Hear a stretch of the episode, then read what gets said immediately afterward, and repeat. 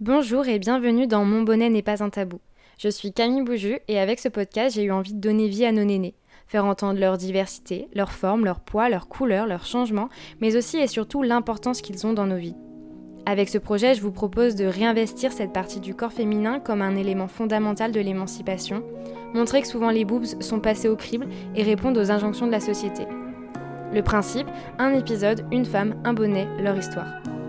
Alors munissez-vous d'une feuille blanche, de crayons, et je vous invite à dresser le portrait de chaque bonnet que vous allez entendre dans ce podcast. Bonne écoute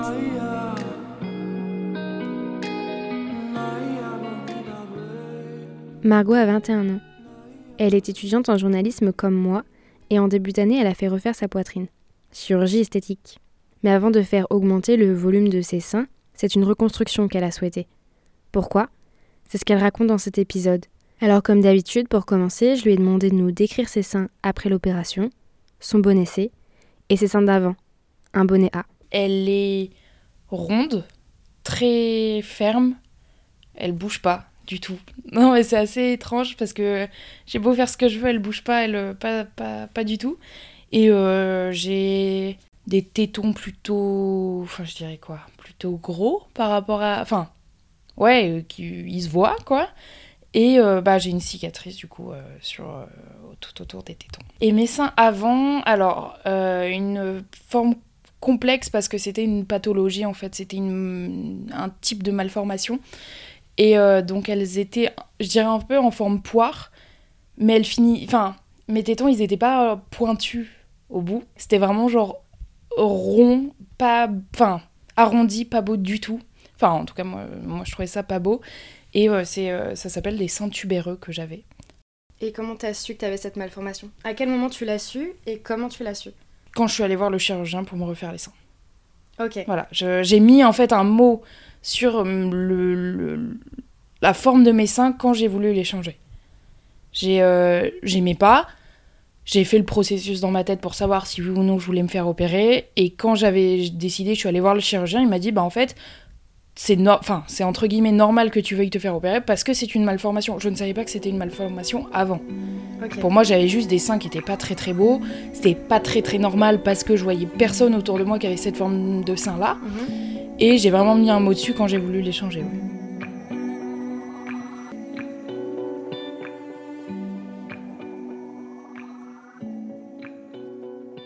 Avant de discuter avec Margot, je n'avais jamais entendu parler de seins tubéreux et si comme moi vous ne connaissez pas cette malformation mammaire, je vous conseille d'aller voir des photos. L'origine de cette malformation est inconnue. Elle se manifeste le plus souvent par un manque de masse à la base de l'implantation des seins, et la croissance de ces derniers se fait finalement uniquement vers le centre, vers l'avant et non pas vers les périphéries. Ils prennent donc une forme de tubercule, d'où le nom tubéreux. Aussi, souvent la place aréolo-mamelonnaire est surdimensionnée par rapport à l'ensemble du sein, bombé et regarde vers le bas. Mais d'autres signes peuvent aussi mener au diagnostic des seins tubéreux. C'est le cas par exemple d'une asymétrie mammaire ou encore d'une aréole tombant vers le bas. Le sein tubéreux, pourtant assez répandu, n'a été décrit que pour la première fois en 1976. 1976. Comme c'était une forme que je ne connaissais absolument pas, je me suis demandé si elle avait reçu des remarques et comment elle avait acté sa décision de recourir à la chirurgie. Et t'as déjà eu des réflexions? Non, non, j'ai jamais eu, même mes, mes, mes, mes, copains, euh, mes petits copains, etc., quand, euh, quand j'ai commencé à avoir une des relations sexuelles, j'ai jamais eu de réflexion. Mais moi, j'étais pas à l'aise avec mes seins. Et je sentais que c'était pas normal la forme qu'ils avaient. J'aurais très bien pu vivre avec toute ma vie, mais moi, j'étais pas à l'aise. Moi, je j'aurais pas été à l'aise. Euh, après, personne les voit sauf euh, mon mec quand, euh, quand on est dans mon lit, quoi. Mais, euh, mais rien que là, j'étais pas à l'aise. Et même moi, devant ma glace, quand je vais prendre ma douche, je les vois tous les jours, je suis pas bien. J'aime pas voir ça. Et à quel moment tu t'es dit, je vais les changer? Très tôt. Je me, les, je me suis dit, je pense que c'est vers, vers 15 ans. J'ai jamais aimé mes seins depuis ma, ma puberté, parce qu'en fait, pendant ma puberté, je me suis dit, bon, ça peut encore changer. Ça, ça va peut-être évoluer, etc. Quand j'ai compris que ça évoluerait pas, vers 15 ans, 16 ans, je me suis dit, ok, là, hmm, ça me convient pas. Je, je sais que dans ma vie, je me ferai opérer, je changerai, euh, je changerai ça. Et je l'ai dit à mes parents, euh, je pense, il y a deux ou trois ans. Je leur ai dit, euh, écoutez, je me souviens, c'était quand on était aux États-Unis, je... en sortant d'un magasin, je leur ai dit, bah voilà, sachez que dans ma vie, je me ferai refaire les seins parce que ça me convient pas. Et ils ont été très, euh, très compréhensifs. Ils m'ont dit, bah écoute, si c'est ce que tu veux, on, enfin, on te soutiendra dans, dans, dans ce, cette démarche. Donc là, là-dessus, j'ai pas eu de problème du tout à ce qu'ils l'acceptent, à ce qu'ils l'acceptent, quoi. En fait, le déclic, ça a été un peu le confinement. Le premier confinement, moi, ça m'a, ça a chamboulé beaucoup de choses dans ma vie. Et, euh, et en fait, euh, au sortir du confinement, je me suis dit, attends, euh, t'as 21 ans, t'as envie de le faire. J'avais pour le coup l'argent pour le faire, donc j'avais plus plus de quoi attendre. Donc je me suis dit, bah lance-toi, prends un rendez-vous et au pire tu verras. Donc ça, c'était en mai. Moi, je, suis de Marseille, donc j'ai pris un rendez-vous à Montpellier chez un chirurgien que, qu'on m'avait conseillé, enfin qu'une amie de ma maman euh, m'avait euh, conseillé. Et donc, euh, bah, on est allé avec ma maman, j'y suis allée avec, avec elle. Il y a un certain stress quand même à savoir ce qu'il va te dire, parce qu'en fait, moi, c'était aussi une question de faisabilité. Je savais pas s'il il allait pouvoir m'opérer et euh, j'avais aucune idée de ce qu'il allait me proposer. Mm. J'y suis allée en me disant bon, on va voir, on n'a rien à perdre, euh, voilà. Et donc, euh, donc j'ai vu le chirurgien qui, qui m'a regardé, enfin qui, qui, qui, a analysé un peu ma poitrine. Donc c'est lui qui m'a dit que j'avais des seins tubéreux. Donc après, je suis allée voir sur internet, j'ai fait ah oui, ah ça va, j'ai mis des mots en fait sur quelque chose et je pense que ça, voilà, ça m'a un peu aidé à me dire c'était pas normal, mais euh, y a enfin c'est quelque chose qui est connu c'est pas t'as pas une malformation enfin ça sort pas de nulle part en fait. voilà ça sort pas de nulle part et il y, a d'autres gens qui vivent ça. Il regarde un peu ce qu'il pourrait faire et alors lui il avait un discours très pas très optimiste sur, euh, sur euh, l'opération, dans le sens où il m'a dit il y a beaucoup de risques, euh, faudrait peut-être faire deux opérations, je sais pas trop comment on pourrait faire. Donc, moi, mitigé, lui pas très optimiste. En fait, au final, il m'a dit, euh, je pense que vu que c'est plus que l'augmentation, qu'il y a vraiment une reconstruction derrière, je pense qu'il vaut mieux que tu te fasses opérer sur Marseille.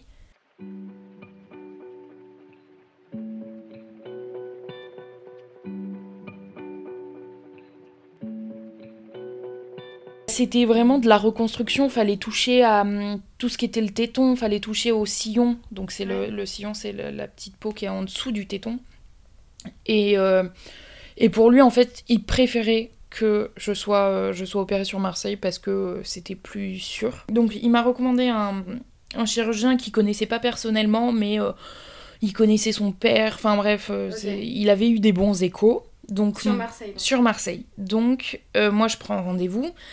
Donc ça on était début juillet et pas de rendez-vous avant fin août.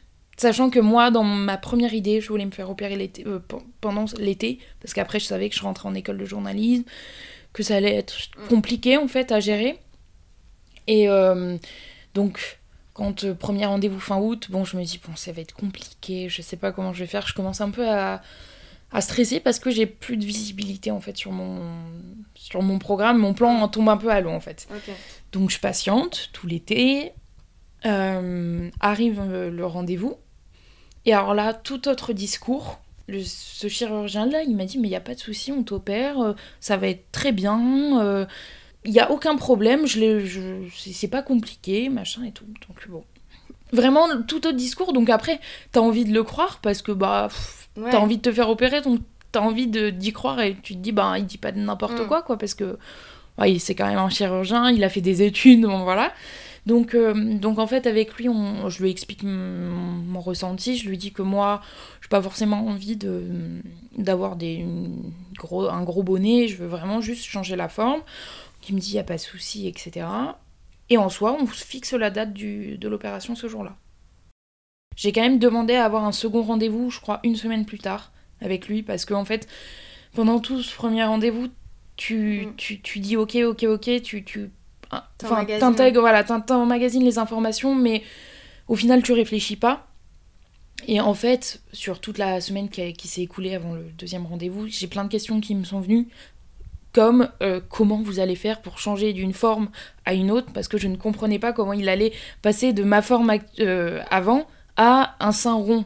Hmm. En fait, je ne comprenais pas comment c'était possible. Et comment changer la forme du téton. Enfin, c'était vraiment plein de questions comme ça, un peu bêtes, on va dire. Euh, hmm face à un médecin. Et euh, donc j'y suis retournée et donc il m'a il a répondu à mes questions, euh, voilà. Et ce qui a été en fait bizarre, mais ça je m'en suis rendu compte après coup, c'est qu'on n'a jamais parlé de taille finale. C'est-à-dire que moi, pour avoir une idée, j'étais allée voir sur internet sein tubéreux avant-après pour savoir ce que je pouvais Espérer avoir. voilà, espérer avoir. Donc je suis, amenée, je suis arrivée avec un screen, je lui ai dit est-ce que j'aurais ça? Vraiment, euh, Cache. pour avoir une idée en fait, parce que lui il m'a pas montré, il m'a montré une photo en fait euh, d'un avant d'une de ses patientes. Il me dira t'auras à peu près cette, cette taille. Mais enfin c'était pas la même chose. Elle c'était son avant. Elle, elle s'est mis, euh, Mm. une- elle a fait une augmentation pour avoir euh, trois bonnets de plus, bon très bien, mais c'était pas la même chose. Enfin, on n'avait pas la même pathologie, et donc moi j'avais besoin vraiment de voir qu'est-ce que ça pouvait donner de ma forme de sein Mm. à une nouvelle forme de sein. Et euh, donc je lui, je lui montre la photo, il m'a dit bah oui, t'auras à peu près ça, ce sera juste un peu plus petit parce que je sais pas si ton sillon est assez grand pour. Enfin, en gros, j'avais vraiment une contrainte de taille de sillon. hein. J'avais vraiment pas un sillon très très grand vu que mes seins, en fait, enfin vraiment, ils- j'avais très très peu de place et donc ils savaient pas combien, euh, enfin quelle taille de prothèse pouvoir, pourraient ouais. mettre. Mm. Parce que, bah, en fait, si tu mets trop, ce qu'il m'expliquait, c'est qu'après, t'as un double sillon, donc un genre de bourrelet. Et je lui dis, mais non, moi, je préfère avoir un sein plus petit, mais beau, que un sein un peu plus gros avec un double bourrelet, enfin, un petit bourrelet en dessous du sein. Enfin, c'était hors de question. Le sillon sous ma mère C'est la partie du sein à partir de la ligne du sein du bas. Pas très clair expliqué comme ça, n'est-ce pas? Moi non plus, je connaissais pas. Margot, pour me l'expliquer, elle m'a montré avec ses mains. Alors encore une fois, je vous conseille de regarder une image. Et il faut bien s'imaginer qu'elle aurait pu se retrouver avec un mini bourrelet sous la base de son sein. J'en parle à mes amis, enfin, mes amis les plus proches, mais après, moi, j'ai aucun problème à en parler, c'est-à-dire que je préfère, j'ai pas envie que ça devienne un tabou. J'ai pas envie qu'on se dise, ah, mais pourquoi Margot, elle fait plus sport? Est-ce qu'elle.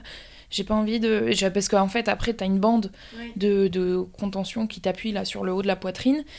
T'as un soutien-gorge de contention. Enfin, ça se voit, tu. Ça se voit dans, à travers tes pulls que t'as un truc, etc. Je, peux pas, je pouvais pas porter lourd. Voilà, je pouvais pas. euh, la session caméra, je pouvais pas la porter, la caméra. Fallait bien que je dise. Et j'avais pas, j'avais pas envie qu'on se demande, ah, pourquoi, euh, qu'est-ce qu'elle a caché, etc. Donc je préfère en fait le dire clairement. Voilà, je me suis fait opérer des seins, il y a pas de souci. J'ai aucun tabou avec ça. Et euh, j'ai pas envie que les gens se posent des questions en fait. Donc euh, je l'ai dit euh, très très librement que j'allais me faire opérer. Et puis c'est quelque chose quand même qui de gros pour le moral, pour le, enfin il y a un stress quand même un petit peu avant, une appréhension, un- une petite peur. Si tu gardes tout pour toi, enfin moi je suis pas habituée à gar- tout garder pour moi, donc je préférais le dire. Et donc j'en ai parlé aussi à mes grands-parents, ce qui a été, enfin il y a eu un peu d'incompréhension quand je, lui ai- je leur ai dit, mais en fait ça je leur ai dit parce que si jamais il m'arrivait quelque chose sur la table d'opération, j'avais pas envie qu'ils l'apprennent à ce moment-là en fait. Donc c'était plus par rapport à ça, j'attendais l'aval de personne. hein, euh, mais euh, ça a été plus euh, pourquoi, mais qu'est-ce qui se passe, qu'est-ce- comment ça va être, pourquoi tu fais ça, pourquoi t'acceptes pas ton corps en soi? Et après je leur ai expliqué, ils ont été compréhensifs, parce qu'en fait euh, personne savait dans ma famille que j'avais cette euh, pathologie de sein, en fait, parce que bah moi j'avais pas mis de mots, mis de mots dessus et euh, bah on monte pas ses seins non plus tout le temps. Donc c'était et puis ce mal-être là je le gardais pour moi parce que ça regardait que moi et que moi en fait. Et donc je l'ai expliqué. Il n'y a pas eu de soucis franchement il y a eu ça a été bien accepté euh.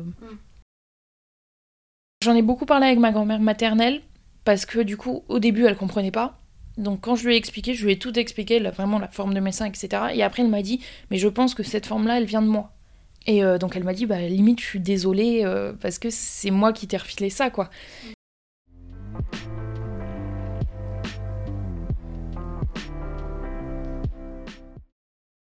Et étant donné que tu avais une pathologie, est-ce que tu as eu une aide de l'assurance maladie? J'aurais pu. J'aurais pu si je faisais que de la reconstruction, que je mettais pas de prothèse. Du moment où je mets une prothèse, ça devient de la chirurgie esthétique. C'est pour ça que j'ai eu cette réflexion de est-ce que je fais que euh, de la réparation et après on verra. euh, Parce qu'en fait, je savais pas ce que ça allait donner sans prothèse. C'était entre guillemets moins sûr que ça soit plus. Enfin, c'est compliqué de rendre un sein rond si on met pas de prothèse. Enfin. Ouais. Donc en fait, euh, je me suis dit, bon, si c'est pour dans deux ans, euh, payer euh, le prix que j'ai payé, enfin, et repasser sur la table d'opération parce que c'est quand même une opération. Alors c'est pas très lourd, hein, mais bon, ça reste une opération sous anesthésie, sous anesthésie générale avec une semaine de repos après, avec des douleurs, voilà. Donc je préférais en fait tout faire et euh, bah, j'avais les sous pour le faire, donc je. Bah, après c'est un, un, budget, mais. ça t'a coûté combien? 4650 euros. Tout compris. Hein, 2000 par 5. Ouais, à peu près. Il va le cher maintenant.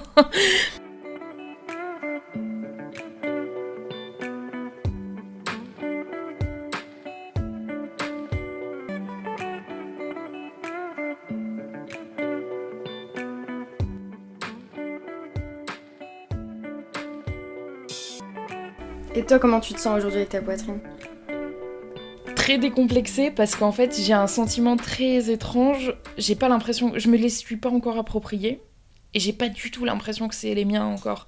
Et donc, je pourrais presque les montrer euh, un peu à tout le monde parce que j'ai aucune gêne du coup parce que en fait, j'ai pas l'impression que ça soit mon corps vu qu'on m'a changé quelque chose.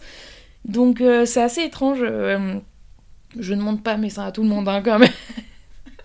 mais euh, non, mais j'en parle très librement, il n'y a aucun souci.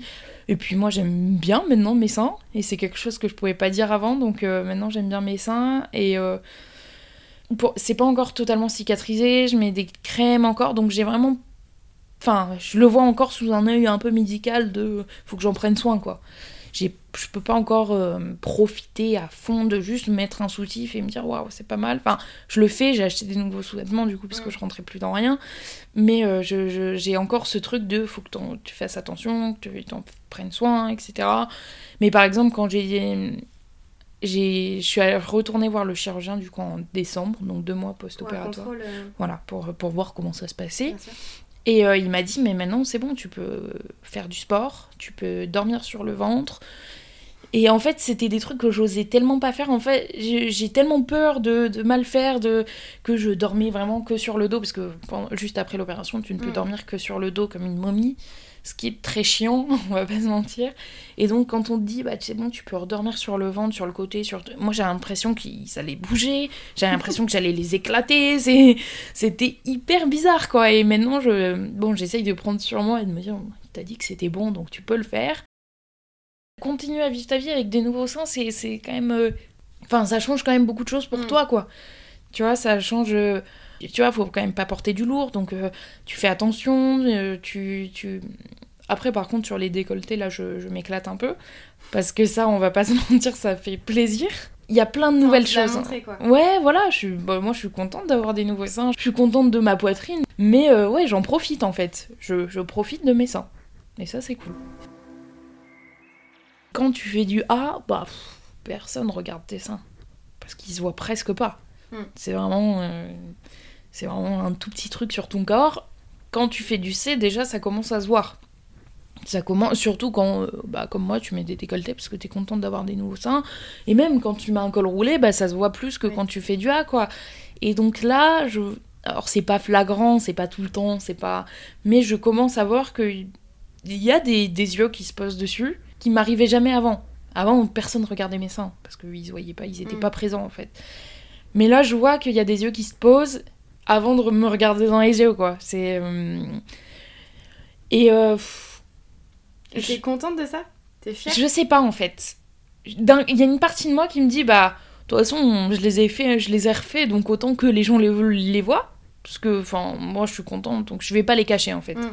Je me suis toujours interdit quoi que ce soit même quand, avec mon ancienne poitrine, je m'interdisais de euh, ne pas porter de soutien. Si j'avais envie de pas porter de soutien-gorge, je le faisais, même si j'aimais pas mes seins, même si euh, j'aurais dû porter un soutien-gorge pour qu'il soit bien. Mm. Je, je, voulais rien m'interdire. Et là, c'est pareil, c'est. Euh, je vais pas cacher mes seins, je les ai payés suffisamment cher pour, pour les cacher en fait. Donc. mais oui, ça En fait, c'est c'est un autre regard qu'on n'avait jamais porté sur moi. Donc c'est très intrigant. Et je pense que pour l'instant ça me saoule pas trop parce que ça fait euh, que trois mois que, enfin je, un peu plus que je me suis fait faire les seins. Mais je pense qu'à un moment, quand on te regarde que dans les seins et pas dans les yeux, ça devient lourd en fait, parce qu'on est avant tout une personne qui a des, enfin, on est une personne qui a des qualités avant d'avoir des seins quoi. Et euh, je pense que pour l'instant ça me fait plus rire parce que je découvre Je découvre tout ça et bah je voilà je ça me dérange pas pour l'instant mais je pense qu'il y a un moment où ce sera un peu lourd. Non je, je sais que je les ai payés cher mais franchement regarde-moi dans les yeux c'est mieux tu vois.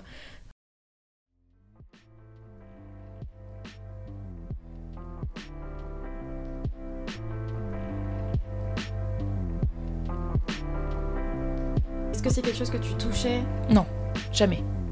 Jamais je, je, je passais mes mains sur mes seins jamais c'était euh, moi je, je me déshabillais j'allais à la douche je ressortais je m'habillais c'était bon quoi. C'est je les regardais même pas je, jamais je me disais ouais, c'est sympa non non. C'était vraiment j'essayais de pas les voir en fait. En quoi tu penses que c'est important dans le corps d'une femme, les seins? Bah c'est euh, c'est c'est omniprésent c'est c'est c'est ce que tu vois quand tu te regardes dans la glace. C'est euh, c'est en, enfin en plus c'est juste en dessous enfin je sais pas c'est une place qui est euh, hyper euh, visible. Quand tu te regardes dans un miroir tu vois forcément tes seins. Tes fesses tu les vois jamais mais tes seins tu les vois tout le temps. Et si tu enfin même quand t'es allongé tu les vois tu les vois tout le temps tes seins. Tout le temps tout le temps tout le temps. Et quand tu vas te coucher que tu mets un débardeur que si t'aimes pas la forme de tes seins bah c'est- pas c'est pas fou quoi. C'est t'as juste envie de mettre un gros pull pour qu'on les voit pour que tu ne les vois pas. Mm. la taille je m'en foutais d'avoir des petits seins ça a jamais été un complexe mais la forme je me disais attends il y a un truc. Elle elle a des seins ronds beaux. Moi j'ai des seins comme ça. C'est bizarre c'est pas normal. J'aime pas. Pourquoi Mm. en fait? Pourquoi moi j'ai pas des beaux seins comme elle? Et même par exemple tu vois ma sœur ma sœur elle est elle a 14 ans et elle a des seins très très ronds. Mm. et je me suis dit mais attends il y a un problème. Là on est de la même famille on n'a pas du tout la même forme de seins. Et limite limite j'étais euh, je lui en voulais d'avoir des beaux seins parce que bah j'étais là mais pourquoi? En fait vraiment c'était que moi quoi. Il y a que moi dans ma famille qui a eu, ces- qui a eu cette malformation. Ma mère ne l'a pas. Mm. ma mère elle a des seins euh, normaux.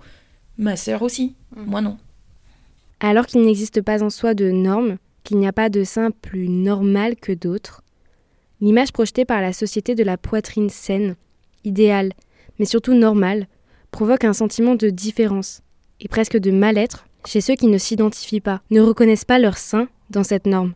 c'est chiant quoi tu t'acceptes pas juste à cause de tes seins et parce qu'ils sont un- parce qu'il y a une putain de malformation qui fait qu'ils sont différents quoi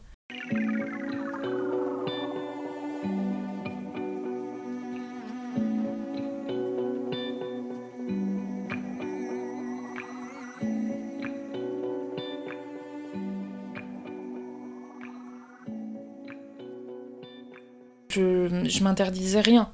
Mm. C'est-à-dire que j'allais pas garder mon soutien-gorge pour, euh, pour faire l'amour parce que j'aimais pas mes seins, ça, ça me saoulait. Non, j'ai envie d'enlever mon soutien, je l'enlève. Notamment la première fois, t'as toujours un, un petit stress de savoir comment, qu'est-ce qu'il va penser. Parce que il va jamais rien dire. Enfin, en tout cas, moi, ils, ils n'ont jamais rien dit. Mais tu sais qu'ils pensent quelque chose. Mm. Et tu sais que au fond, ils se disent, ils sont bizarres ces seins quand même. Ils sont pas fous. Tu vois, tu le sens quand Mm. même.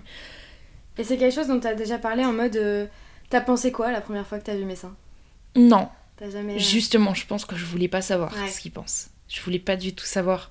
Parce que ça allait mettre des mots sur ce que je pensais moi de mes seins et de la part de quelqu'un d'autre, quoi. Enfin, ils ont... même s'ils avaient pu me rassurer, ça aurait changé quoi si moi je les aimais pas ils... Tu aurais pu me dire tout ce que tu voulais, me dire qu'ils étaient magnifiques. Je, je t'aurais dit non, je fous pas de ma gueule. Je sais très bien qu'ils sont pas beaux, tu vois. Et enfin, même quand ta propre mère te dit bah non, t'as raison de te faire opérer parce que c'est pas fou. Enfin voilà, il n'y a pas besoin de plus. Hein. euh, Ça conforte juste ce que tu penses. Il y avait des moments où je mettais pas de soutien-gorge. Ça, c'était. euh, Ça, sur le moment, chez moi, j'étais là, bah, nickel, il n'y a pas de souci. Quand tu sors dans la rue, il y a une certaine gêne. hein. Moi, j'avais une certaine gêne, même si j'assumais, euh, j'assume beaucoup de choses, mais Une gêne par rapport à quoi? parce que j'étais pas à l'aise. J'étais pas à l'aise finalement. J'avais pas envie de me porter de soutien-gorge parce que j'en ai marre de porter un soutien-gorge. Mais quand j'en mettais pas, je, je sentais que c'est ça me plaisait pas en fait. Ça me- Et moi, je savais que ça me plaisait pas. Je, je sais pas si les gens le voyaient qu'il y avait un problème sur la forme de mes seins. Mais moi, je savais que c'était pas normal. Et je voyais qu'on voyait, on apercevait en fait la forme de mes seins en soi. Et ça me mettait mal à l'aise. Ouais. Mais je voulais pas m'imposer de mettre un soutien-gorge en fait. Je, je voulais pas. Donc je continuais à me faire du no-bras.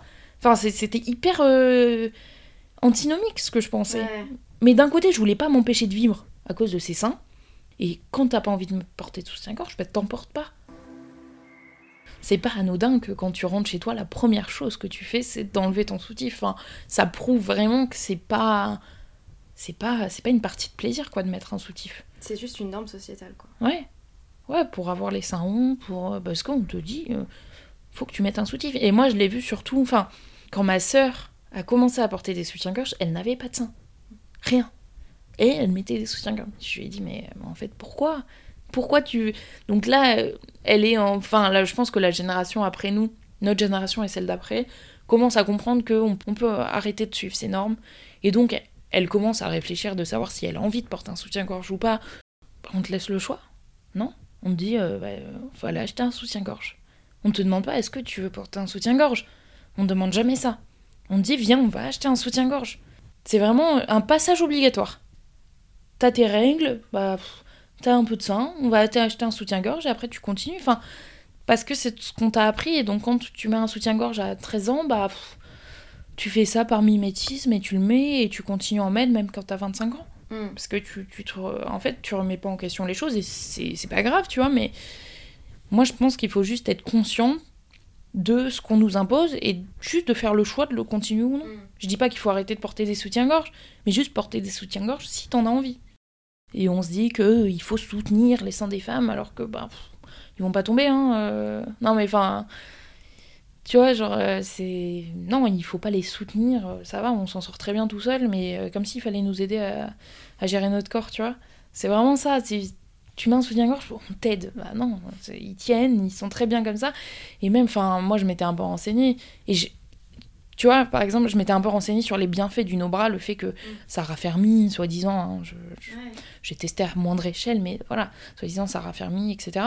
Et en fait, j'en ai parlé à ma mère, et ma mère ne peut pas concevoir de pas mettre de soutien-gorge. Je lui en ai parlé, je lui ai dit, mais tu sais, enfin, c'est en plus elle fait du B, donc enfin, elle n'a pas une grosse poitrine, il n'y a pas de souci. Mm. C'est pas un problème de vraiment ça fait mal au dos ou quoi que ce soit. Euh, et elle me dit, moi je ne suis pas du tout à l'aise avec un euh, sans soutien-gorge, je ne peux pas sortir sans soutien-gorge. Corset avant d'être bandeau, cône pointu ou obus, triangle, coque arrondi, le soutien-gorge a connu un bon nombre de variations d'une décennie à l'autre. Avant, on appelait ça un maintien-gorge. Le terme est apparu au début du XXe siècle. En 1889, la maison Cadol présente à l'occasion de l'exposition universelle parisienne son premier corse-les-gorges. Le modèle s'intitule Bien-être. Pour la première fois, l'objet prend appui sur les épaules et une bande transversale sur les côtes relie les bonnets au dos. C'est finalement le soutien-gorge tel qu'on le connaît aujourd'hui. À ce moment-là, les médecins hygiénistes décrivent le corset pour ses méfaits sur le ventre et les côtes. On dit même que les organes féminins sont tellement comprimés que cela peut mener à la stérilité. Sachant qu'à l'époque, la vocation même de la femme est de devenir mère, ben, cela crée un environnement favorable à l'adoption du soutien-gorge, qui est présenté comme plus sain pour le corps. Au départ, il est plutôt délaissé, alors qu'aujourd'hui il est omniprésent dans les pays industrialisés. Dans les années 30, c'est la société Warner qui va inventer un abécédaire des bonnets pour catégoriser nos seins. Catégoriser toujours encore. Il s'étend du A au H. Et c'est dans l'entre-deux-guerres que l'usage du soutien-gorge se répand. Il est perçu comme une libération à l'époque. Et ce n'est qu'en 1968 que pour la première fois le vêtement est vu comme un objet d'oppression. Après une manifestation de féministes américaines contre l'image de Miss America, une journaliste écrit, en se trompant sur les faits, que des soutiens-gorge ont été brûlés. La symbolique est forte. Le soutien-gorge devient à ce moment-là un nœud de tension entre politique et privé, domination et libération, femme-objet et femme-sujet, comme l'écrit Fanny Gaillot. Depuis sa démocratisation, le marché du soutien-gorge demeure très sexiste. Dans mes recherches, j'ai pu lire des annonces publicitaires comme Maintien inégalé et effet push-up pour vos formes les plus délicates. Ces discours assignent finalement au corps féminin un devoir de séduction qui passe par un modèle dit masculin de fermeté, de contrôle, qui soit lisse. Les publicités insistent surtout sur le maintien idéal de la poitrine, comme si nos poitrines avaient besoin d'être maintenues, comme explique Margot. Aujourd'hui, dans le langage de la mode, le soutien-gorge est devenu un signe de féminité, de décoration. Il est devenu normé et intériorisé. La femme adulte porte un soutien-gorge. En ce sens, ce vêtement marque même une transition finalement de l'enfance à la maturité, à l'âge adulte. Le soutien-gorge s'impose à la jeune fille. Il ne faut pas laisser sa poitrine formée à la vue des autres, alors que quelque temps avant, le téton qui pointait ou autre ne posait pas problème. Et en fait, c'est vraiment juste un travail de remise en question et de conscientisation de la chose. Moi, je le fais jeune, donc je peux peut-être plus, euh, tu vois, mettre, mettre en place ces trucs plus tôt. Mais elle est. Enfin, quand t'as 50 ans, t'as peut-être pas envie de remettre ce genre de truc en question. Tu dis, bon, bah, c'est un soutien-gorge, c'est un soutien-gorge, quoi. J'ai toujours fait comme ça, je vois pas pourquoi je changerais. Et tu continues parce que ça te convient, ça t'a toujours convenu. Et nous, nous j'ai l'impression qu'on remet plus en question. Moi, j'ai une pote, ça fait 3 ans qu'elle a pas mis de soutif. Elle, et elle est très bien comme ça. Et son mec lui a jamais rien dit. Mais tu, mm. vois, tu vois, le fait qu'on se dise, son mec, il en pense quoi? Son mec, il a rien à en penser de savoir qu'elle fait avec ses seins, en fait. Tu vois, ça ne la regarde qu'elle. Et euh, bah, si elle a envie de pas porter, enfin, si elle a pas envie de porter de soutif, qu'elle en porte pas. Et... Très bien, très bien comme ça aussi. Mais il y a toujours une remise en question de ce qu'on va faire, de nos choix. Enfin, ça, c'est toujours hein, le choix des femmes on va, on va toujours questionner en fait pourquoi, mais euh, enfin qu'est-ce qu'il en pense ton père, ta mère, ta grand-mère? Non, en fait le fait de mettre un soutif ou non, ça ne regarde que toi. Et c'est ton choix et ça t'appartient. Et c'est comme si euh, tu veux prendre une, certaine contraception ou tu veux avorter ou non. Quoi. Enfin, pas, voilà, si on voit un peu la forme de tes seins, on va dire mais attends, mais un soutif, bah, ça te dérange? Enfin, regarde ailleurs, tu vois, c'est... Regarde-moi dans les yeux, du coup. mais... Euh, c'est euh, ouais t'as toujours de toute façon une remise enfin un regard de la société sur les choix des femmes ça ce sera je pense qu'on n'est pas sorti hein.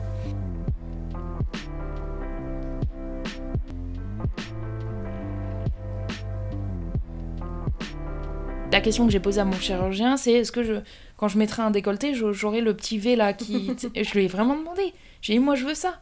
Parce que, bah, on a on a grandi avec euh, les images euh, à la télé, enfin les, les, pubs, les machins, bah ouais, bah, au final ça rentre dans ta tête. Hein.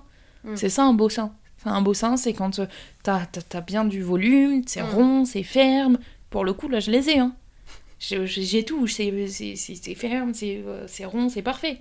Mais, mais voilà, moi je suis contente d'avoir ces seins-là. Après, est-ce que c'est mal de, de, de je pense pas que ça soit forcément mauvais de se, conformer, ouais, de se conformer aux, attentes de la société. Si c'est ce qui te convient. Après, oui, peut-être dans 100 ans, on remettra tout en cause et on dira, bah. Et j'aurais peut-être accepté mes seins dans 100 ans. on est dans une société où, oui, c'est normalisé, etc. Bah, je me conforme un peu et c'est pas grave. Je suis bien comme ça maintenant.